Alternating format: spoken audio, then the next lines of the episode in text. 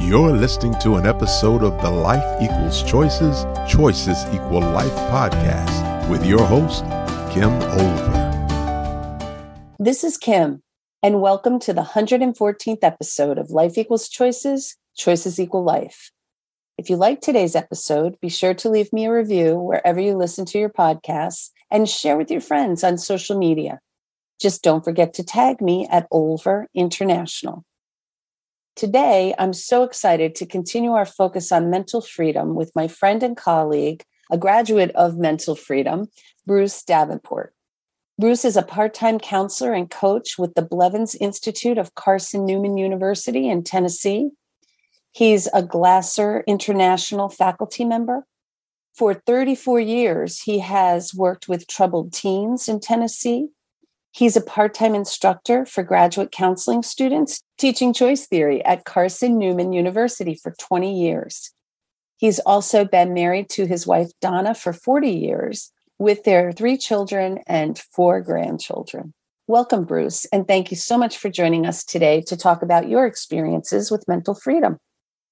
Thank you, Kim. Uh, we go way back in those Glasser days from Los Angeles to Canada to Florida, all over the country. Sure do. pleasure to get to know you years ago. So I'm grateful for the opportunity to share with you today and interact before I forget, thank you for helping some of my family members on a private basis. And you were very helpful personally to a family member and also to me in the mental freedom. I really enjoyed that opportunity to learn more about having a more satisfying life. It was a real pleasure. Well, it was totally my pleasure, but thank you so much for that, Bruce. That means a lot to me. Yeah, do you want to tell our audience how mental freedom has helped you personally? We could start there. Sure. I'll, I'll never forget one of the sessions about the stories we tell ourselves. And this was during the pandemic. I had finished up a job. I was in transition to working part time. And I remember asking you, Kim, I have this reoccurring story in my head of all these people I used to help. I would come home and think, you know, I did a groups all day and maybe help 75 people. And every day uh, or once a week, I would have graduate students helping me and I would train the graduate students and then they would help people. And I would come home and think, wow, look at the people I contacted. And then when the pandemic hit and I was transitioning to part time work, I was telling my story over and over. I'm not helping anyone. I'm, I'm not getting that message out there of choice theory and mental freedom. And you help me reframe that story and say, Bruce, can you be grateful for those you've helped? And imagine all those people you've helped today, they may be helping someone else. That was something I'll never forget in the mental freedom part. And I'm grateful for that.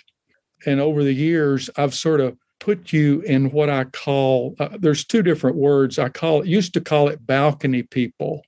So, Kim, you're in my balcony, encouraging mm-hmm. me. Now, I guess I, another word is inner circle. I'd like to throw out some other people that are in my inner circle. Sure. Certainly, Bill Glasser is there, although he's not alive. A mentor for all of my life is Bill Blevins, sort of a spiritual and a counselor type. I know you know Wayne Dyer, Louise Hay, a new guy called Mort Fertel, Jack Canfield. I drove my wife all the way to New York to meet Jack Canfield, Tony Robbins. So I think it's important for the listeners to have an inner circle and have as much influence from that group. I, I used to be, I'd call it a, uh, a cassette junkie years ago. I used to listen to those all the time, but now when I run, I can listen to your podcast, over a hundred podcasts, and I'm still working on those. I appreciate you being in my inner circle. And I would encourage the listeners to really pay attention to your inner circle and, and frequently listen to those folks. I feel very honored to be in your inner circle with those people that you mentioned. Uh, that is very humbling. Thank you so much. So, how have you used mental freedom in your family, Bruce? I'll start with this past year in the fall. Tragically, both of my daughters, I have three children. Presently, I have four grandchildren, but in the fall, both my daughters within a month had miscarriages. And so that was a challenge. My wife and I also experienced a miscarriage. My daughters are different from each other, but I found myself using a mental freedom concept and I had to be careful. Certainly, it's okay to feel that pain initially. So we communicated, and I made the effort to stay as connected as I could. My wife went and stayed, helped out each daughter during the procedure. But one thing, part of mental freedom that I started attempting to share with my daughters was the glow at the appropriate time. And I probably misstepped at times because they were both sad, but using the glow, the gifts, trying to help him see the lessons, opportunities, and the wisdom in that situation. To make a long story short, just a few weeks ago, I got the news that both daughters are now expecting within a week of each other. Wow. Is that something to remember?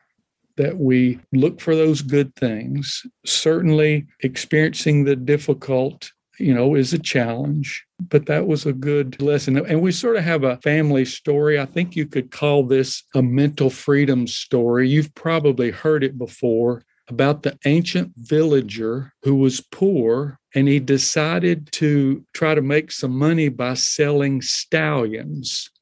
And he went out, borrowed some money from the villagers, and he was able to buy a stallion and he put the stallion in the pen, and his effort was to help raise stallions.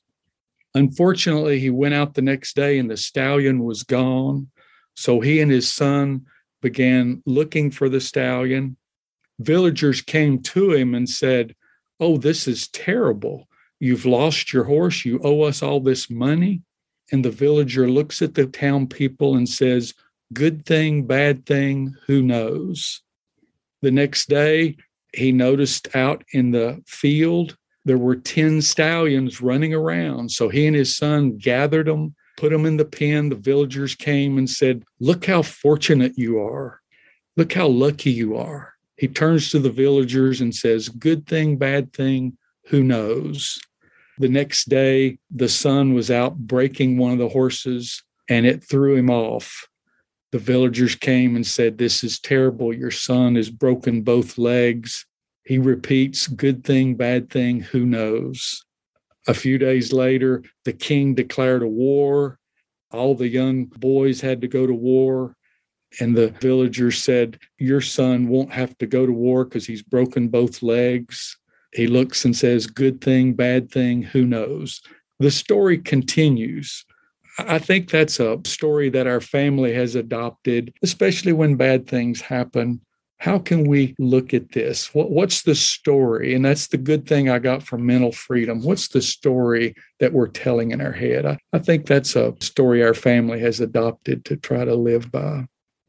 I love that story. I really do. And when you shared about your daughters and their miscarriages, one of the things that came to my mind is if you and your wife hadn't experienced that yourself, you wouldn't have had the opportunity to be as compassionate for your girls because you'd lived through that and you had three healthy children to show for that. So right. it can provide a lot of hope. I just think you couldn't have known it at the time, but right. that really turned out to be a benefit. That's wonderful. Mm-hmm the thing about trying to find the glow that people need to understand is that you don't get to choose the painful experiences. You didn't choose those, but right. you do get to choose your response, which we've heard many, many times, but we don't always know how to choose our response. Mm-hmm. So, looking for gifts, lessons, opportunities, and wisdom can be helpful in that process. So, yeah. thanks for bringing that one up, Bruce. That's yeah. wonderful. I love that story too. Mm-hmm. I know that you're still very active in helping other people. Have you used mental freedom in that category? There's two areas right now that I think of. I've had, I think, three major health crises in my life. And one in particular, recently, I had trouble with hearing. I actually lost 70% hearing in one of my ears. And finally, the, to make a long story short, the doctor said, There's nothing I can do for you. You'll just have to learn to live with it. And I started taking that, and I realized I was so dependent on the physicians. So I started practicing one of the mental freedom concepts of taking 100% responsibility. I started doing some meditating, listening. I know Louise Hay is very helpful in affirmations.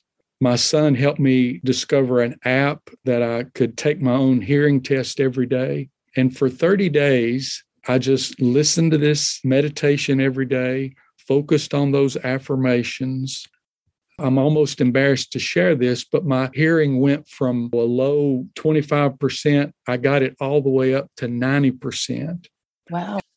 One key emphasis here is not to blame yourself for what happened, but just realize that this is a part of you. There may have been some contribution. I don't know. I have an inclination that I helped contribute to it. As a result of that minor, well, for me, it was a major thing. I've started sharing with others. I'm doing a workshop with some cancer patients, sharing my story. Obviously, theirs is more traumatic, but just taking some of those simple concepts and especially the idea of owning whatever the situation is and taking more responsibility in terms of yes, let's listen to good medical advice, do what your doctors say, but own that situation to where you can help your mind help create a better, healthy environment. Also, being as loving as you can to your immune system. That concept of 100% responsibility is so critical, especially for our health. I really like that, Bruce. So that's something that you've done yourself and also have helped others to do? Right. I've got a few people I'm dealing with that are dealing with some serious illnesses and helping them to practice and imagine getting that mental freedom, whatever space you can create for that space in your mind where you don't have to dwell on all the negativity also, I'm enjoying working with some couples now in applying that same concept of taking 100% responsibility. What is it you need to fix in the situation in your marriage? That's a good question because it's so easy for couples to look at the other person and say, if you would just fix this, then our marriage would be fine. And right. the other person is thinking, well, if you would just fix this. And right. people don't generally think to look in the mirror and say, what's my responsibility and what can I change that right. would help this relationship? Hmm. I'm asking them to write down their problems, similar to what Glasser did. You know, he, he didn't want to spend much time on the problems and to write those problems down and temporarily set them aside to give yourself what I would call the mental freedom. Because if you keep dwelling on all the problems, it fills up your relationship and your mind to where there's not much mental freedom space to work on what you need to work on, which is connecting. Right. Absolutely. What would you say of the six principles of mental freedom? Is there one that was more useful for you than the rest? Well, I think of the using your emotions for good. And and Kim, I credit you for I don't know how long ago it was when you started talking about the quote counselor skill that we were all taught in counseling 101. Then the question is, how did that make you feel? Obviously working with counseling students, that's the typical question. I had to be careful not to be the language police. I have to do it very carefully. And it's such a common thing in all the news in all of our society of asking that question. So realizing that my thinking and my action is what helps create those feelings. Yes, I get that initial frustration. There's nothing I can do about that. But that's one of the strongest things that I wish more people knew about. I have to remind myself we have to be careful in how we influence people with that situation, or they can easily get turned off because it's so ingrained in us. And that other concept that you continue to remind me that my brain, my creator made me to be negative for a good reason. And combining those two, it helps us to gain more mental freedom by realizing that we're not victims to the circumstances of our life, especially helping people we're not victims to our own impulses. We've got a good example of that recently if you watch the Oscars of how we've got these role models. It's a perfect example in our society of how we need to get the word out there of mental freedom and choice theory to help people learn the Will Smith situation of hitting Chris Rock. He acted on his impulses. He doesn't know what we're talking about today. Right. And he did apologize today. I don't know if you saw that. He made a beautiful apology to Chris Rock and said his behavior was unacceptable. And I respect him for that. But yeah, it was one of those things where you get an emotion and you think that the other person created that in you, but really you've created it in yourself and you could create something different if you want to. It's not easy, but it's part of going back to that responsibility piece. We are responsible for the creation of our own emotions, not the yeah. initial, not the initial, the first, you know, couple of seconds that we don't get to choose. Right. That's our brain saying something's wrong here that you don't like and you better attend to it. And attending to it doesn't mean acting out in anger or violence or anything like that, unless, of course, it's self defense. It's really a powerful piece. And for me, understanding that part of mental freedom or coming to that understanding for me I would be sad. And it felt like someone outside of me was creating that sadness for me. But then I realized, oh my goodness, I was being sad so that the person that was what I believed was hurting me could see how sad I was and change their behavior. Right. So it, it's like I'm trying to subconsciously, I had no idea I was doing this. No one does. Mm-hmm. But I mm-hmm. was trying to influence their behavior with my sadness. And yeah. when I recognized that, I thought, wow, that's not who I want to be.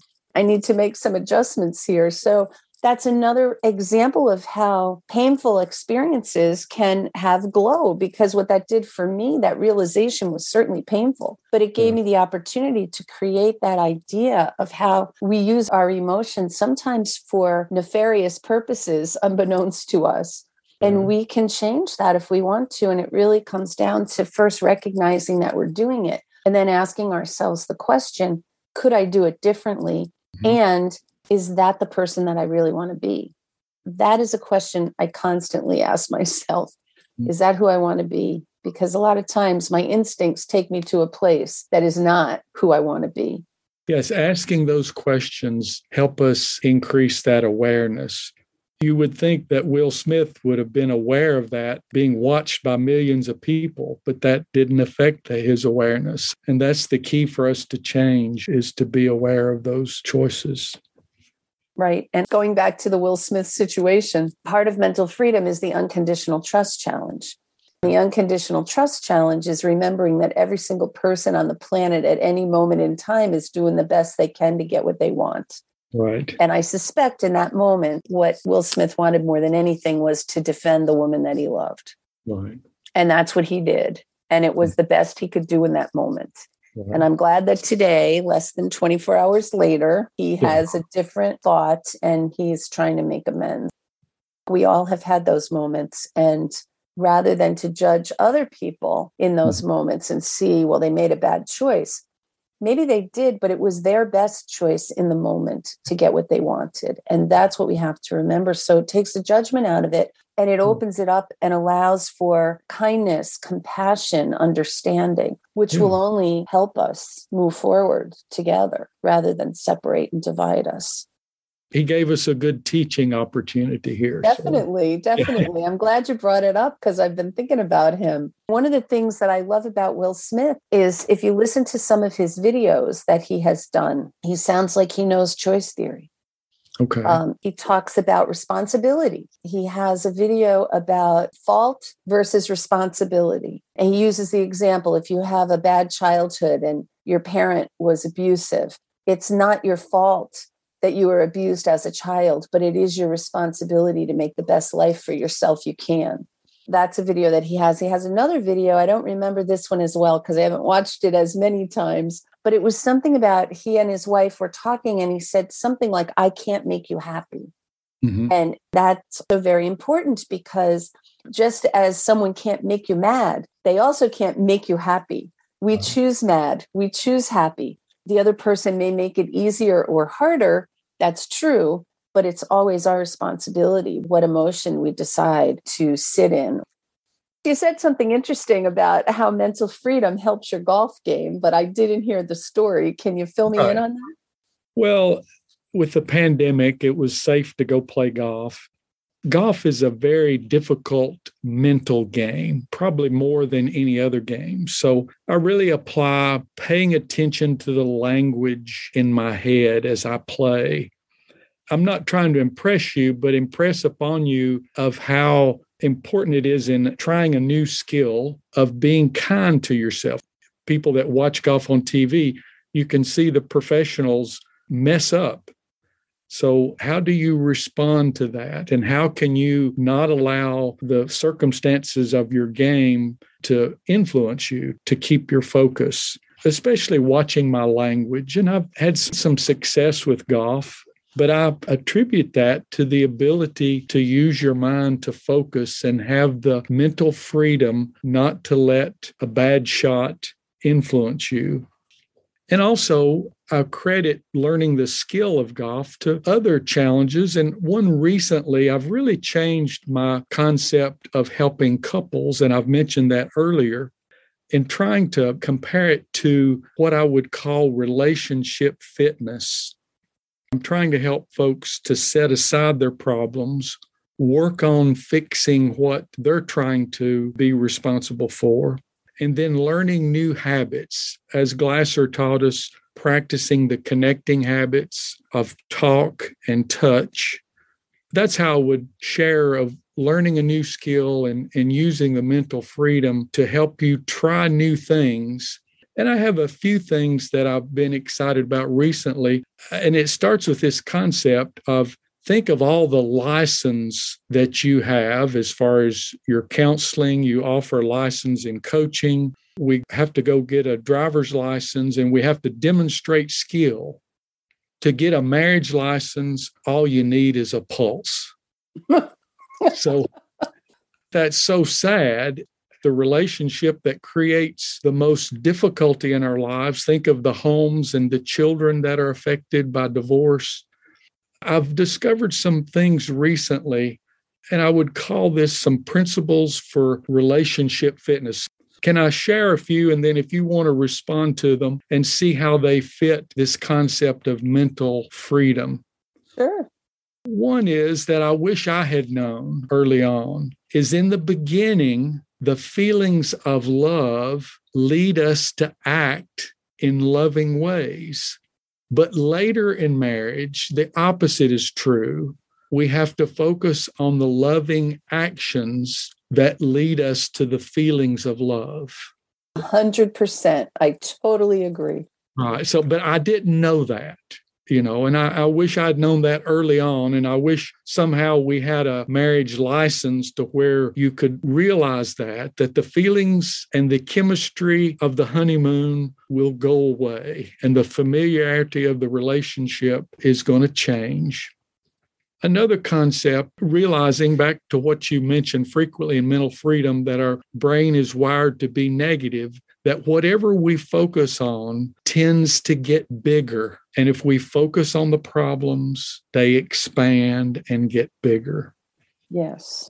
Another concept that I really like is instead of fixing what's wrong, we focus on making new things right because when we list some of our problems, trying to work those out can be difficult. But if we can go back to those days when we fall in love, and, and I, I say that in quotes now because it sounds like it was an accident.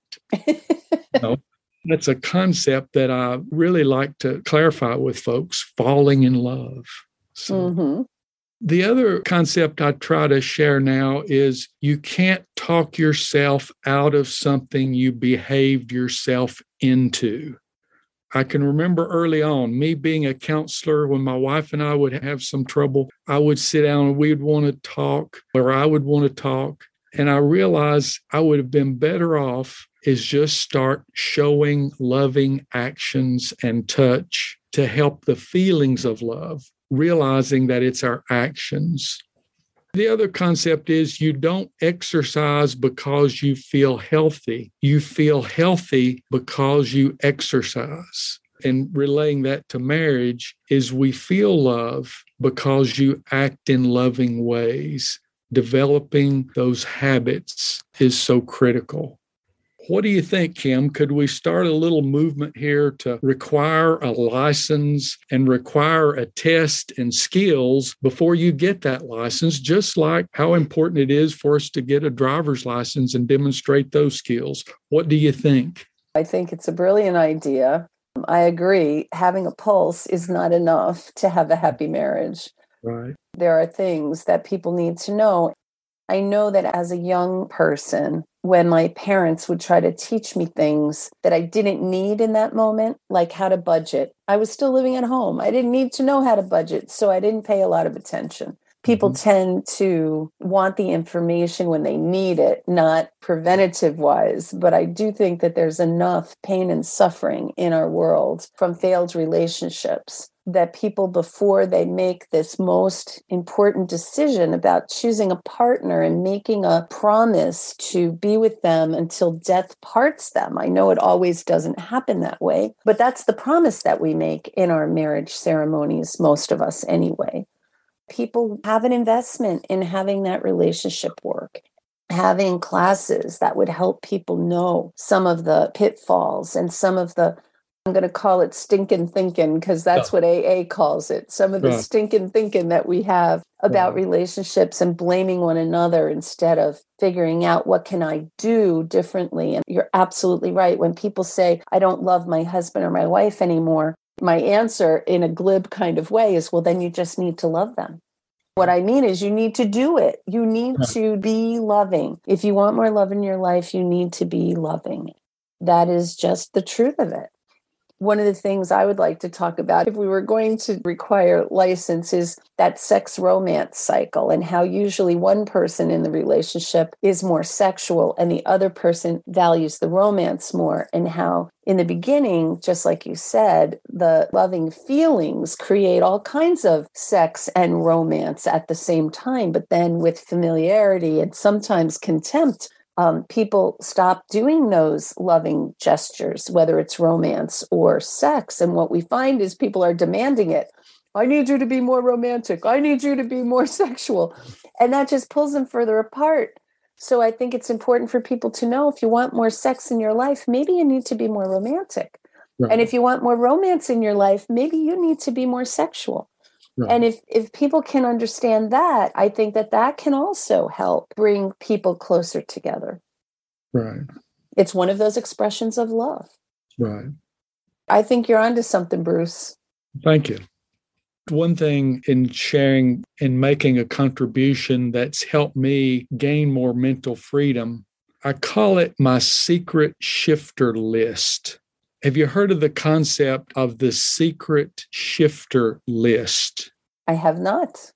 I don't know which mentor this comes from. I'm sure it comes from one of them that I mentioned earlier. But what I chose to do to help me have more mental freedom is when I notice a bad feeling, I notice I'm not on a good road, I pull out my secret shifter list. I keep it in my billfold. I can show it to you, but our audience can't see it.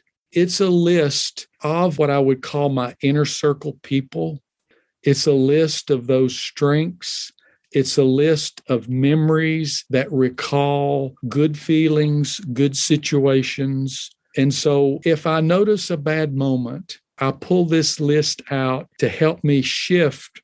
I don't want to deny whatever's happening or whatever I'm experiencing. I want to acknowledge it, but to move out of it quicker I encourage everyone I deal with to make their own secret shifter list. And I've demonstrated this in front of folks before, and I really start focusing on some of the things on my list. I can even create goosebumps on my arm by dwelling on some of those good things. And mm-hmm. again, going back to that concept that we all need to be aware of every day that if we let our minds go, that negativity is going to take over. And that's a good thing Our Creator wanted us to be safe, but if we're not aware of that, it can really take us down a negative road.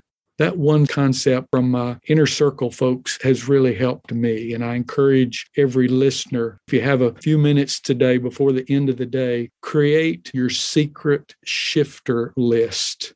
Could you provide maybe two or three examples from your own list that people could get a sense of what that is? Well, certainly some of the people I've listed, Bill Blevins, and when I think of all of how he has helped me spiritually, emotionally, he asked me to get my license to be a professional counselor. Another thing I have on my list is Ridgecrest. That's a conference center in North Carolina. That's where my wife and I met and it's a wonderful place. We're going to celebrate our 40th anniversary. We are talking yesterday about going back there to reminisce on the good things. We worked there during the summer when I was in college or after college. If you can imagine going to college, but you didn't have to study, you didn't have to go to, you had a job, and it was wonderful that the people that were there. That's an example of something on my list of the people places. Obviously, I have choice theory on my list, along with mental freedom. Just all the situations that bring you good memories. Nice. So, those are a few examples. Those are good ones. Thank yeah. you. We're getting to the end of our time, and I'd just like to ask if there's anything you might like to add that we haven't already talked about. A concept my dad taught me very well and I demonstrated this. I asked the, I know this sounds a little creepy, but I asked the funeral home director to cut his pocket out of his suit. And he gave me that pocket, and I have it. The concept is your last suit doesn't need pockets. And wow. so the greatest thing that my dad taught me was that the secret to living is giving. That's a concept I don't want to forget and I want to remind myself of. And that's why I have my dad's pocket because I have focused some of my life on creating finances and trying to be responsible with that. But your last suit doesn't need pockets. You're going to have to give it all away. And or why not give as much as we can? To summarize, the secret to living is giving. And certainly, Kim, you've modeled that with you sharing your ideas, especially about mental freedom and the availability of those ideas over these hundred podcasts that you have and helping people. And I still want to continue listening to those. Thank you so much, Bruce. I appreciate your kind, kind words. Do you have anything coming up that our listeners might be able to hear you you mentioned that you're helping some cancer patients. I don't know if that's open to other people or if there's anything else you might have going on. I do have this passion about the marriage. If you can remember my name, email is bruce at brucedavenport.com or my website, and you can connect with me there. I'd certainly like to share with anyone interested in the marriage ideas. And I appreciate something you shared with me that made a shift I used to think to help couples, you have to have both involved. I'll never forget, Kim, you shared with me one day no, it just takes one because in a chemical formula, chemical A plus chemical B equals chemical C. If you change one of the A's or B's, it's going to change the end result. And you helped me. I think that was in the last few years. I heard that from you, which I think is critical. You don't have to have both parties. It, you can be in what's called the Lone Ranger track you can work on your marriage by yourself because that can help. I welcome any folks that would be interested in chatting about trying to be fit in your marriage. I have to do something every day. I ran two miles before we talked today, but I think also I have to be aware of what am I doing today in my marriage to be fit in my relationship. I love that. The fact that you prioritize that and you consciously do things to nurture that relationship because so often what I find is people get married and that's the pinnacle. We're married now. We'll live happily ever after. But that happily ever after doesn't come unless you do things to facilitate that happily ever after. And I'm going to guess in 40 years of marriage, you and Donna have found some things to facilitate that happily ever after, or you wouldn't still be together after 40 years. Okay, so Bruce, I've really enjoyed talking with you and appreciate you taking the time to talk with us. And I'm so happy that you were willing to share your mental freedom experiences with our audience. Thank you, Kim. My pleasure, Bruce. I hope you enjoyed today's podcast and remember to leave a review and share with your connections on social media. I also hope you'll join me next week when I'll be wrapping up our third season of the Life Equals Choices, Choices Equal Life podcast by talking more about the topic of mental freedom. I'm looking forward to it. Talk with you then. This has been another thought provoking episode of Life Equals Choices, Choices Equal Life. To listen to past episodes, please visit our website at lifeequalschoices.com or listen wherever you download your podcast. And don't forget, remember to subscribe.